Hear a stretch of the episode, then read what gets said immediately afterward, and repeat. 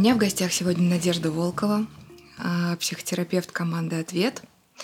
Мы с Надеждой сегодня решили говорить про взрослых детей алкоголиков. Уже есть целое а, движение, даже есть одноименная книга, насколько я знаю. А, мы коротко будем обозначать это явление как аббревиатурой ВДА. Здравствуйте, Надежда. Здравствуйте. Да, ну, наверное, стоит озвучить э, изначально, что такое ВДА. Да? Это такое сообщество. А, оно анонимное, бесплатное, и, соответственно, каждый любой желающий может туда обратиться, основано на 12-шаговой программе. Такая групповая терапия. Угу. Пришло это к нам из Америки уже много лет назад. И что такое сам по себе да, чем, чем же отличаются взрослые дети алкоголиков? Mm-hmm. Ну, надо еще дополнить, что не только взрослые дети алкоголиков отличаются, есть еще попутный термин ВДД, да, это взрослые дети дисфункциональных семей, а у них очень схожа модель поведения с ВДА. Чем да, они... то есть очень интересно на самом деле, почему выделено вот это вот, скажем так, общность, да, то есть что, что общего между всеми, кто рос в семье, а, где кто-то из взрослых злоупотреблял алкоголем. Ну или какими-то другими психоактивными веществами. Я так угу. полагаю, что... Ну, то есть я знаю, что это угу. вещи одного порядка. Да, совершенно верно. А, таких деток нет возможности адаптивно развиваться, видеть здоровые модели да, поведения, Соответственно, они не могут э, развивать в себе здоровые навыки. Очень часто такие дети а, не, имеют запрет на чувства. У них очень сложно Сейчас я поясню, что это такое. А, а, у них очень сложно происходит э, самоидентификация с чувствами, потому что за одинаково сделанные какие-то вещи в домашних условиях родители могут наказывать или хвалить. Нет четких правил. То есть э, за пятерку можно получить за трещину от, от пьяного отца, а в следующий раз, когда он будет трезвым, он может за это похвалить. Поэтому, когда ребенок формируется в детстве, э, он, у него отсутствует вот эта самоидентификация, а, а правильно хорошо, ли я делаю, да, и вообще как это. И когда такой человек вырастает, первый симптом отличия а, ВДА часто обманывают. А, Причем у них благие намерения, они просто подстраиваются. То есть это не то, что такие патологические лугуны, а хитрые люди, нет, они больше хотят угодить, чем навредить. Да, если человек заранее знает, что вранье э, ему как-то может помочь, он будет врать. А, такие... Да, действительно отличительный сим, сим, такой угу. признак. Я сейчас так в голове прокручиваю какие-то истории своей жизни, с которыми я сталкивалась. Правда, это отличительная черта, когда угу. человек готов сказать все, что угодно, только бы да. сохранить отношения. Да, да, абсолютно верно. И поскольку всегда такому ребенку приходилось заслуживать э, внимания, неважно что, э, да, поддержки там навряд ли могло быть, потому что, допустим, если один родитель употребляет, там, допустим, папа, то весь фокус внимания брошен на папу, потому что на папины капризы, то выход из запоя, то заход в него, то есть вся семья подстраивается, то есть, э, да, ну, алкоголик это такой, как динозавр в квартире, то есть э, надо все время подстраиваться, латать дыры, если он что-то да, сломал, э, да, и, или смотреть, быть все время на контроле, в напряжении, чтобы, не дай бог, он там не наступил на тебя, да, или там не передавил хвостом и так далее, особенно когда ну, ты в эмоциональном маленький. плане в том числе, потому что не обязательно Конечно. это должно быть разрушительное поведение, которое, ну вот там видно так, да. скажем. Да? Ну, во-первых, это в семье, в семьях, где один или двое родителей употребляют, э, это секрет а, еще почему да, а, ВДА патологически обманывают во взрослой жизни, потому что вот этот а, культ употребления, он засекречен. Нельзя никому жаловаться, нельзя никому сказать, что тебе плохо или что тебе страшно. А, потому что это строго-настрого не говорит, и что, а, что о нас люди подумают. Да, допустим, мама так может говорить. взрослого. Да, ты что, не делает? любишь папу или да, и так далее. То есть это такие манипулятивные отношения. И, как правило, ребенок играет такую роль, как отбивная груша, если честно. И а, вот эти модели поведения, схемы, которые закладываются в детском возрасте, а, и навыки, которые он деструктивные получает, они точно так же начинают да, транслироваться во взрослой жизни. А, именно по этой причине люди не могут встретить здорового партнера. Не то, что не могут, они их не выбирают. Они не умеют коммуницировать со здоровыми людьми. Многие сталкиваются с тем, к примеру, э, что они не знают, что делать на выходных. Э, это такие банальные, простые вещи, да, или как семья должна отдыхать. Или, допустим, что часто, особенно мужчины, ну, да и женщины тоже, да, упоминают о том, что, ну, как бы это нормально, что если взрослый может дать ремня ребенку, да, потому что он не видел другого, и для него это норма. И вот эту модель поведения, психика наша, ну, выученная такая, да, получается реакция, и психика выбирает адаптивные для себя условия. А они будут деструктивными, но они привычны для психики. Именно по этой причине случаются невротические отношения, да, то есть очень часто у девочек, где выпивал в семье папа, они встречают зависимых людей, а, либо, да, это не обязательно должен быть алкоголик, но это, да, как правило, зависимость, она одна, проявляться она может по-разному. И э, разница... И громании, да, и наркотической да, зависимости. Да, сексоголизм в том числе. Сексоголизм. И то есть это, это абсолютно могут быть разные сферы. Отличие только в том, э, разные последствия. А, то есть, да, самые разрушительные и быстрые это у да, употребляющих ПАВ, и медлительная такая, как а, психоактивные вещества. Угу. И Любые психоактивные. Абсолютно.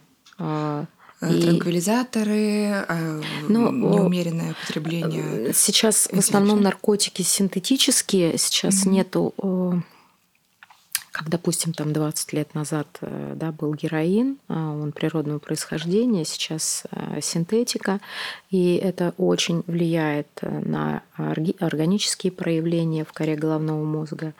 И, собственно, с таким с таким человеком очень сложно работать. Это очень длительная да, психотерапия.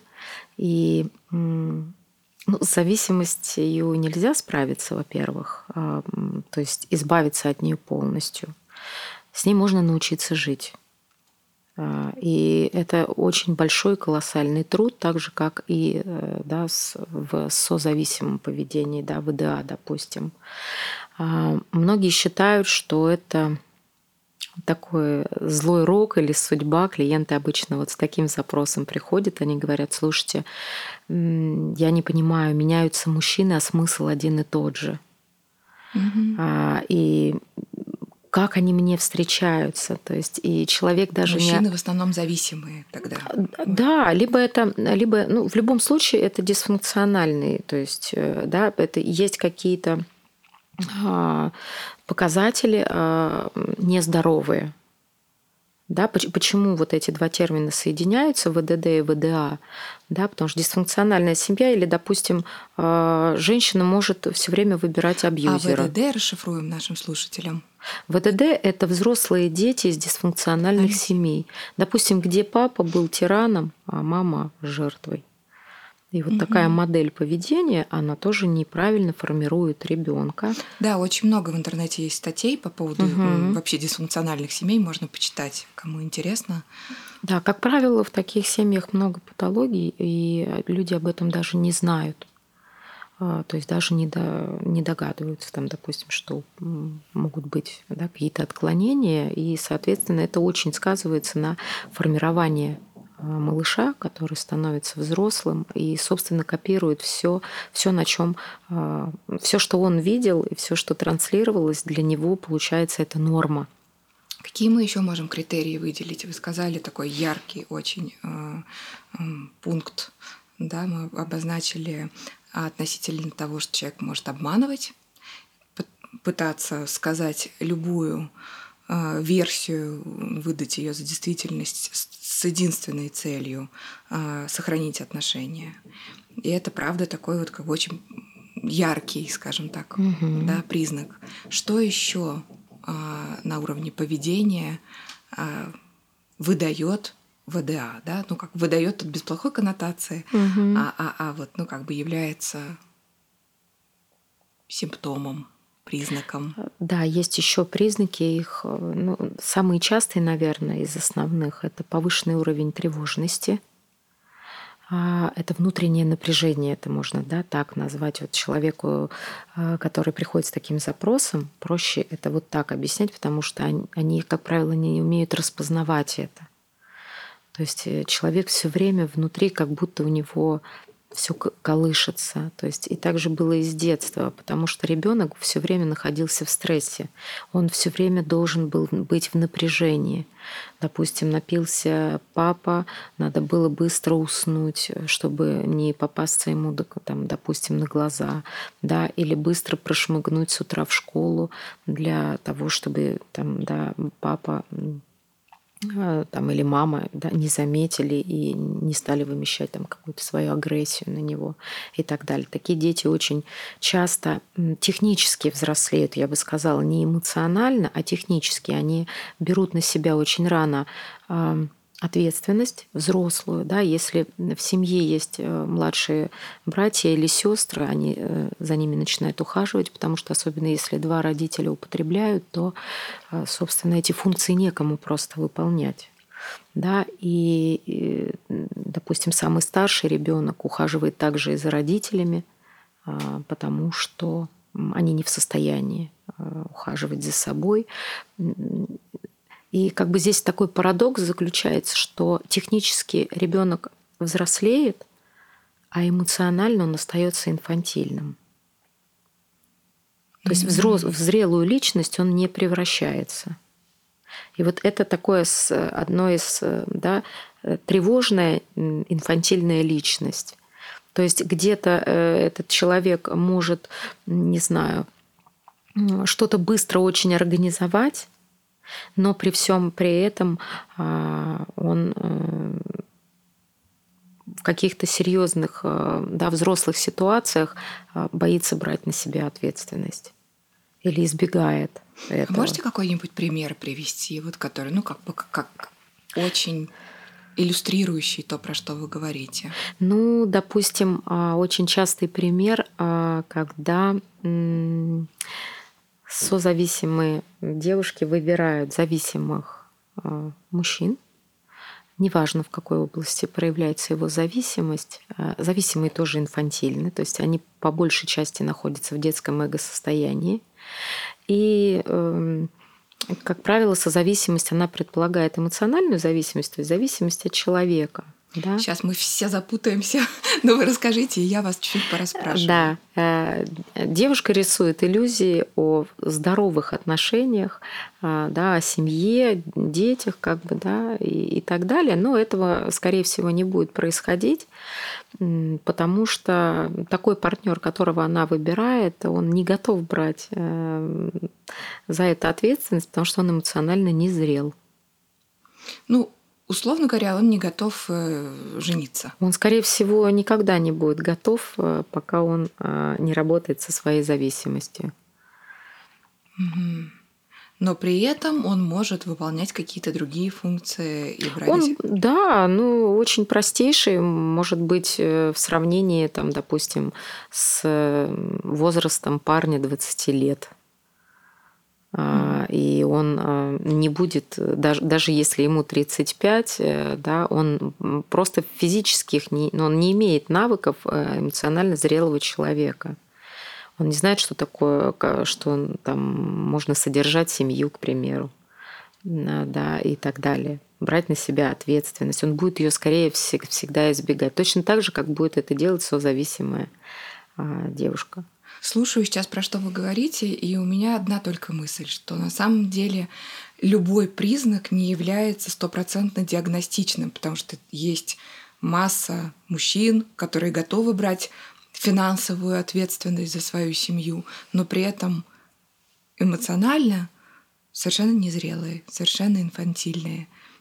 И проявляют это ну, как-то иначе. Например, в совершенной абсолютной неспособности говорить о своих переживаниях, о, своих чувствах, и которые размещают свое, свой, внутренний мир где-то вовне, ре, реализуют, но где угодно, только не в отношениях. Отсюда у меня вопрос. Что такое вообще зрелая личность? Это что? То есть вот мы говорим про незрелую, а зрелая это как? Наверное, это... Я часто раньше задумывалась над этим вопросом. Наверное, это человек, а, который может полностью решать все свои вопросы жизненные самостоятельно. Для меня это так. А, который может позаботиться о себе, когда ему плохо. Когда он может оказаться в какой-то сложной ситуации, а мы все периодически оказываемся в таковых. И мы можем а, да, спросить у себя, а как я могу себе помочь сейчас. Да? Зрелая личность, она не будет спускаться в жертву, в детское эго-состояние. Она, да, она примет тот факт, что ей плохо, больно, тяжело, но мы сейчас возьмем себя на ручки и будем искать выход. Угу. Да, вот в моем понимании вот это и есть отличие, если вот простым языком. И на самом деле нас этому никто не обучал. Нас не воспитывали в этом ключе. У нас э, больше, наверное, невольно забирали эти возможности. Ну, хотя да, намерения были у всех позитивные. То есть никто не хочет причинять там, да, что-то своему ребенку. И если мы говорим про эмоциональную зрелость, это, наверное, просто взрослый человек, который э, может преодолевать свою жизнь справляться с теми вызовами, Конечно. которые в ней возникают. Да. Потому что зависимый человек, допустим, не, не может этим обладать. Допустим, если мы берем алкоголиков а, или наркоман, ну, неважно, случается какая-то ситуация, допустим, что-то серьезное, там, не знаю, уволили с работы, ушла жена, а, и это как раз самый случай, когда можно уйти в запой. А человек независимый, он будет решать этот вопрос. Он будет либо как-то проживать его, да, либо что-то делать в этой ситуации, ну, в зависимости от того, какие у него намерения. Взрослые дети алкоголиков пьют, впадают в зависимость? Да. А, там на самом деле два варианта. Либо стать самим зависимыми, либо созависимыми. И, наверное, можно говорить о предрасположенности да, к зависимым. Потому что созависимость, по большому счету, это та же зависимость. Просто созависимость – это зависимость от э, эмоций, от человека. А, там просто другие последствия, они больше психические. А, и почему об этом можно, да, почему э, с этим можно и нужно работать? Потому что это не патология.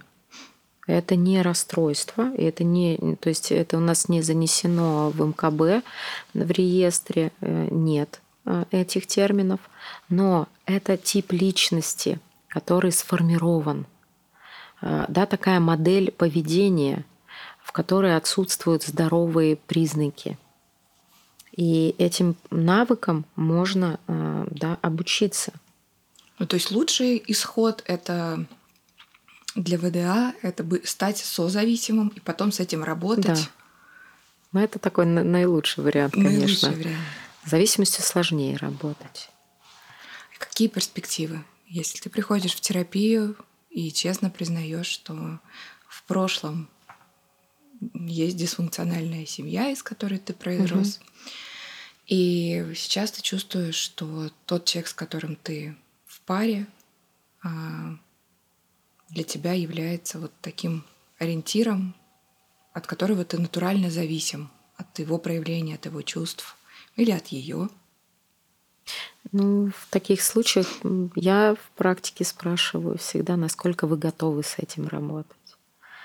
И говорю сразу, что всю черную работу придется делать вам. Я могу только задавать вектор, могу много что рассказать, чему научить, но я не могу влиять на ваш выбор, на то, будете вы это делать или нет. А что за черная работа предстоит? Ну, это такое, наверное, черная работа я называю работу над собой. Да, это как правило, э, ВДА не осознают и не понимают, э, что значит любить себя, что значит поддерживать себя. Как правило, большинство людей считает, что любить себя это просто эстетика или здоровье. Сейчас это такие тренды. И это действительно важные вещи, но они второстепенные. Первое наверное, такой пункт э, для пути к себе – это умение поддержать себя.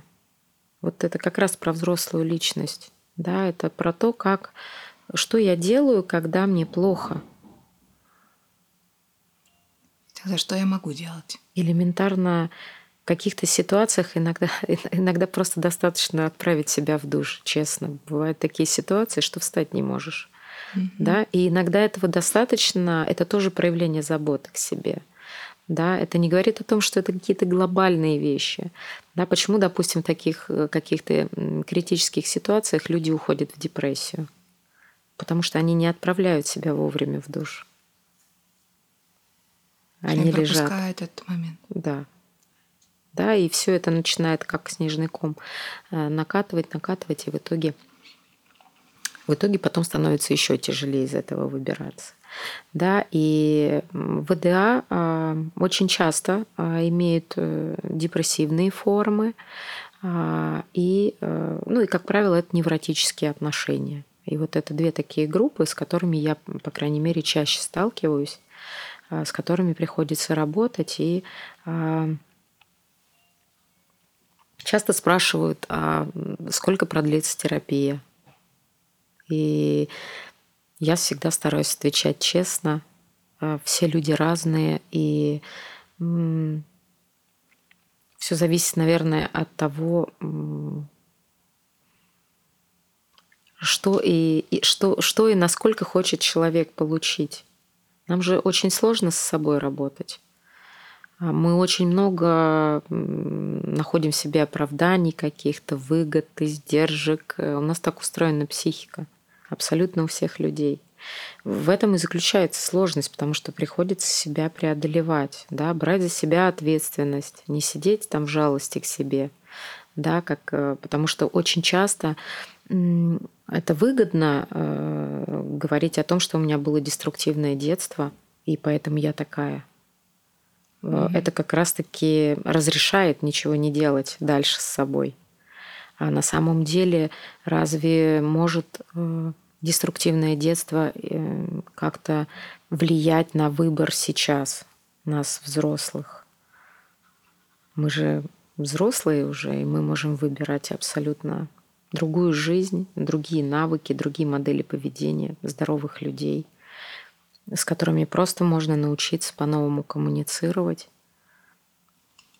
быть счастливым, а не находиться в отношениях, где происходит вечный невротизм и игра в одни ворота. В чем тогда сложность основная для ВДА начать эту работу психотерапевтическую? То есть в чем здесь вот такие точки, которые сложно-сложно преодолеть? Жертвенность. Это вот тот инфантилизм, когда у человека нет навыков других, кроме тех, которые он имеет. То есть он не знает, как по-другому это вызывает и сопротивление, потому что представьте, допустим, приходит девушка, которой там, не знаю, 30 лет, и она 30 лет вот так прожила.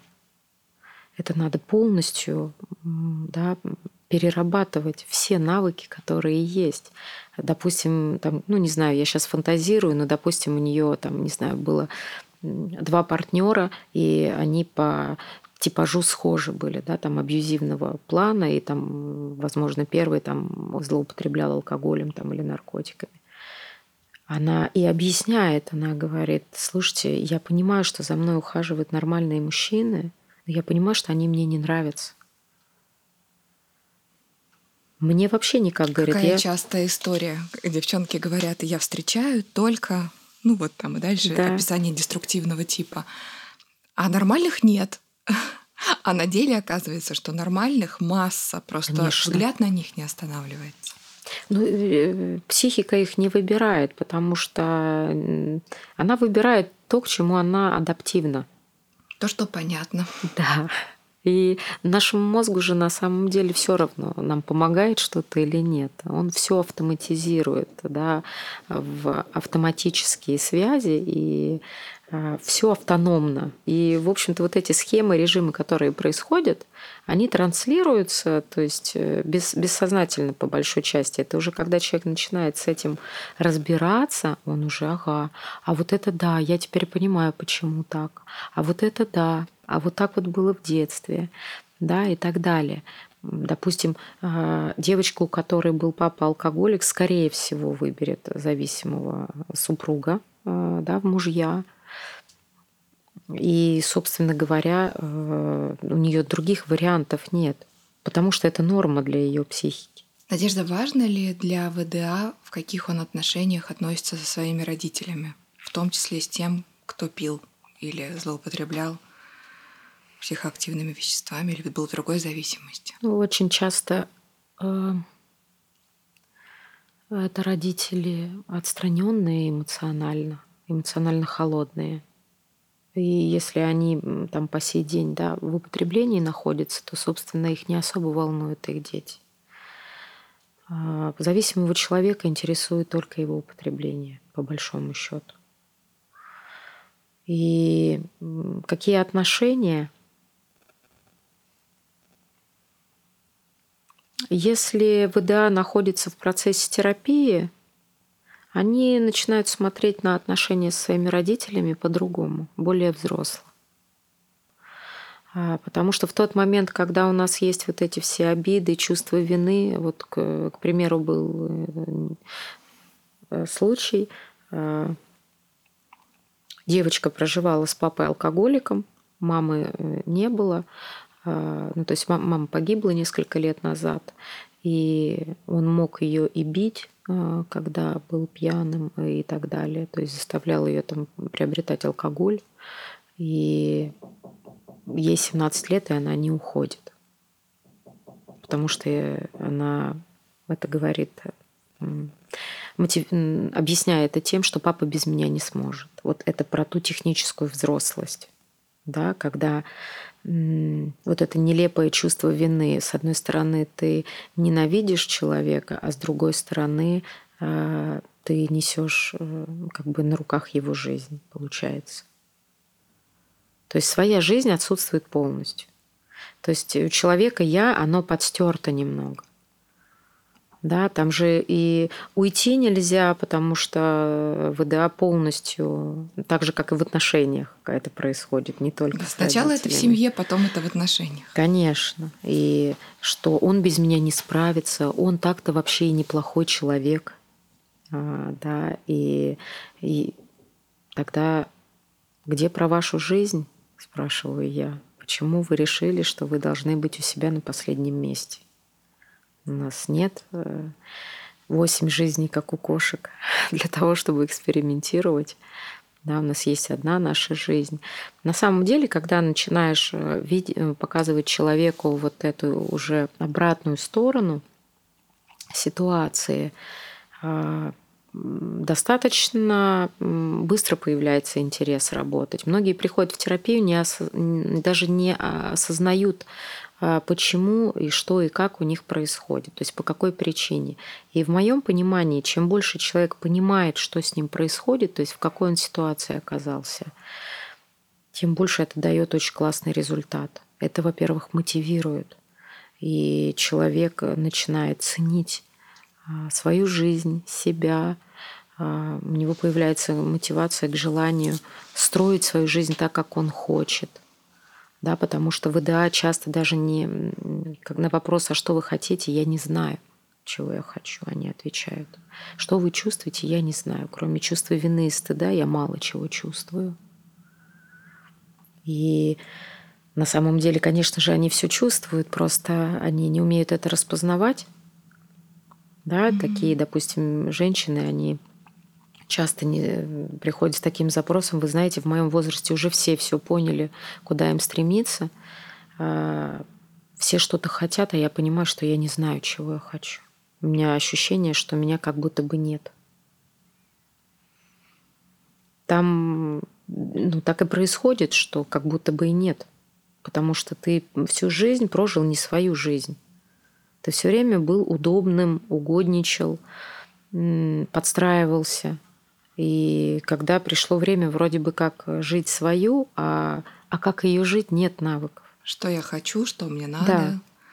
что мне Потому интересно. что, конечно, чувства в детстве родителей э, не интересовали детские. И а как мне лучше, что я буду чувствовать, а как мне комфортно, некомфортно. Нет, вот этого, вот эта самоидентификация, она нарушена. И, конечно, в первую очередь э, нужно восстанавливать вот эту связь. Да, она такая больше душевно-телесная, что ли. Про профилактику, словно мне хочется спросить. То есть, если сейчас нас слушают совсем молодые ребята, угу. кто понимает, что они растут и росли в дисфункциональной семье, что можно делать до вступления в отношения? или там только-только вступив в отношения. О чем себя спросить, как себе помочь? Так э, сложно, наверное, отвечать. Это очень сложный вопрос. А, и лично мое мнение, помочь можно себе всегда. Вот только в одной ситуации нельзя себе помочь, да, мы все знаем про эту ситуацию. Вот во всех других э, ситуациях есть всегда выход. И Э, я бы рекомендовала, во-первых, прежде всего это терапия и ВДА, вот эти терапевтические группы. Они есть в разных городах? Они онлайн, они онлайн. есть по всему миру, везде. То есть это огромное сообщество, и э, они анонимные, и там всегда можно найти поддержку, опору. А, что-то услышать, что, возможно, да, на что были вопросы и не было ответов, угу. потому что таких людей очень много. И они очень а, поддерживают друг друга. То есть много людей, которые готовы делиться своим опытом. И это обязательно отзеркалит. То есть, да, потому что каждая история, она очень индивидуальна, безусловно, но это все про одно и то же. То есть сама модель, она одинаково. Просто индивидуально сама история жизни с какими-то да, отклонениями там влево или вправо. А сам смысл, он одинаковый везде. Поэтому, когда человек эм, да, начинает, э, как правило, даже когда я, человек приходит в терапию, я рекомендую параллельно а, в группы первое время хотя бы для того, чтобы а, ощутить, что ты не один – вот в такой ситуации, которая сложилась. И это очень круто работает на самом деле, когда человек понимает, что есть сообщество, где ему не стыдно говорить о том, что с ним произошло, где его понимают, где его не оценивают, где говорят с ним на его родном языке, можно так сказать. Это, это очень снижает помогает. стыд это влияет да. вот на это вот на этот фактор секретности, да, да что если да. ты расскажешь о том, как тебе плохо, то ты предашь маму или папу, ты значит Конечно, не любишь. Не любишь, да. И это мы, же... Хотя одно с другим, и мы сейчас из взрослой позиции, да, да. понимаем, что это не никак не э, связано. Никак не связано. Да, да. Два этих события. Это такая иллюзия, и э, вот э, когда люди начинают выходить вот, э, да, из этих состояний, я это называю проснуться на самом деле это как будто бы увидеть чистоту мира, реальности, такой, какая она есть, потому что они видят реальность искаженной через вот эти свои фильтры, модели поведения. То есть это совершенно все выглядит очень по-другому. Да, они часто, там, мужчины и женщины, они часто говорят, слушайте, да нормальных нет. Да нормальных людей очень много. Да, просто вы их не выбираете. А, потому что нет навыка, потому что с ними ну, нету а, да, навыка коммуникаций. а, очень непонятные какие-то, да, скучные, да. странные. Вот недавно одна девушка говорила, слушайте, говорит, за мной ухаживает мужчина, он как будто бы нормальный и воспитанный, и приличный, но а, он без конца дарит мне цветы. Вы знаете, мне кажется, он каблук. Ну, то есть а, вот понимание о том, что это нормально, нету, понимаете? И, и вот с этим и надо работать. Это развитие новых навыков. Наши навыки, они все корректируются. Можно да, разрушать нейронные связи, восстанавливать новые. И любой навык, он э, создается только одним способом, путем многократного повторения. И ну, вот такие вот истории, то есть э, они, то есть, э, и когда слышишь это, то есть это же такая как бы ну, ерунда получается, да, а у человека реально, ну, то есть для него это не норма. То есть не норма, когда мужчина дарит цветы каждую неделю. Понимаете, о чем? Надо как-то объяснить, почему это не норма, да. и тогда можно к этому консерву обратиться, да, да. который там где-то есть, да. что здесь слишком много, значит. Поэтому там много Безвольный. вот подобных таких ситуаций. И с этим, конечно, это длительная терапия, это длительная работа над собой.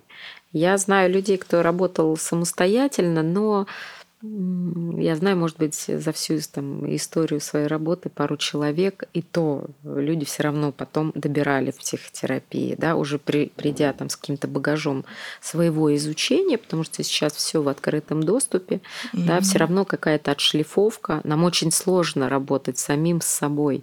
Мы все человечки, как говорится, и у нас у всех очень много искажений, когнитивных ошибок.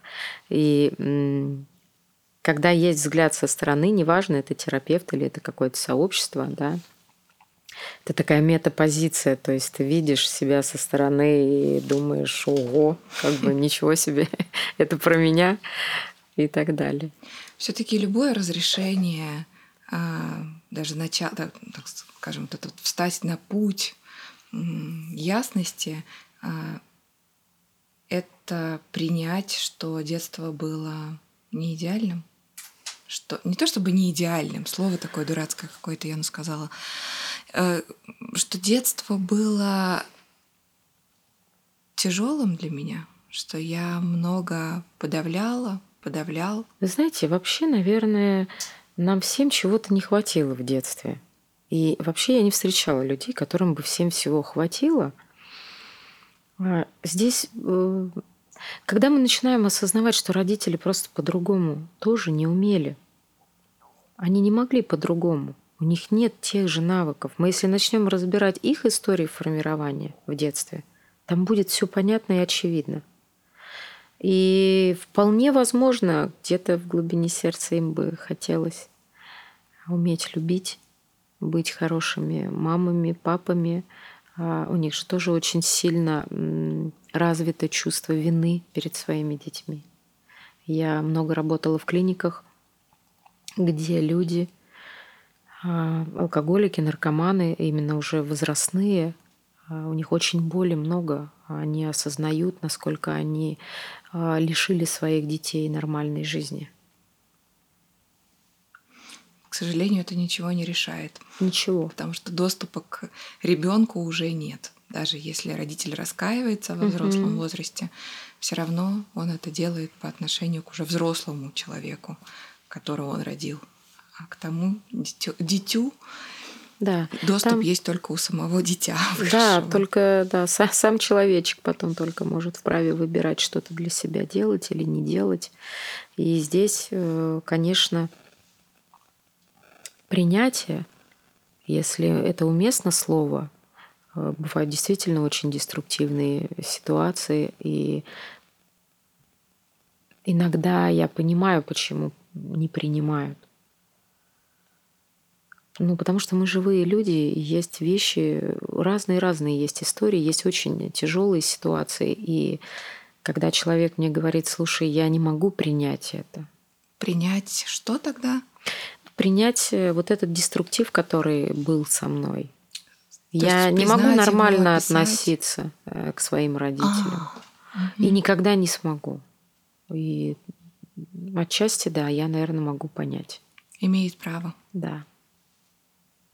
На самом деле освобождающая штука, потому что многие из нас живут с мыслью о том, что они обязаны простить, угу. а на самом деле не обязаны. Не обязаны. Вообще никто никому ничего не должен. И, и это радует на самом деле. И э, этому радуются особенно клиенты, когда им говоришь, э, как бы, разве есть... Э, подскажите мне имя человека, который вам создал эти правила, что вы должны. И становится легче, когда они узнают о том, что они вообще ничего не должны. И имеют право выбирать так, как они считают нужным. Уж во взрослом возрасте точно. Если у ребенка да. выбора мало, практически да. нет, то да. взрослый человек может писать собственные правила и по ним жить. Да. Я тоже от себя хотела порекомендовать. Вот мы про группу поддержки говорили, вы рассказывали о ней. В Телеграме есть два прекрасных канала. Один называется «Мама в Телеграме», а другой называется «Папа в Телеграме». Это не что иное, как э, сообщение в течение дня от достаточно хорошей мамы или от достаточно хорошего папы, который как просто круто. приходит тебе на телефон. Ну, это очень общие такие послания, которые вообще, мне кажется, намного более терапевтичны, чем они были задуманы, потому что таким образом ты узнаешь, как это могло бы быть. Очень круто. Хороший проект. К- круто придумано, да. правда. Поэтому ребята молодцы.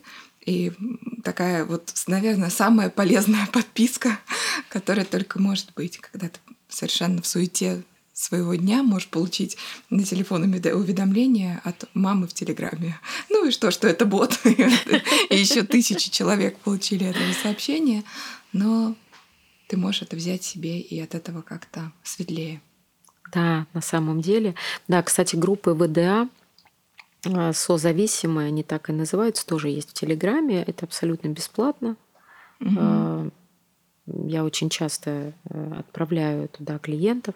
И э, если кому-то это было полезно, то это, это очень круто на самом деле. Потому что действительно очень много людей, кто не до конца понимает, в какой он ситуации оказался, и, а из нее есть выход. Не все об этом знают. Это утешает. Спасибо вам большое, Надежда, за разговор. Я думаю, что здесь есть что себе взять, о чем подумать. Да, спасибо, мне тоже было очень приятно. Это был подкаст «Ответ». Мы всегда на вашей стороне.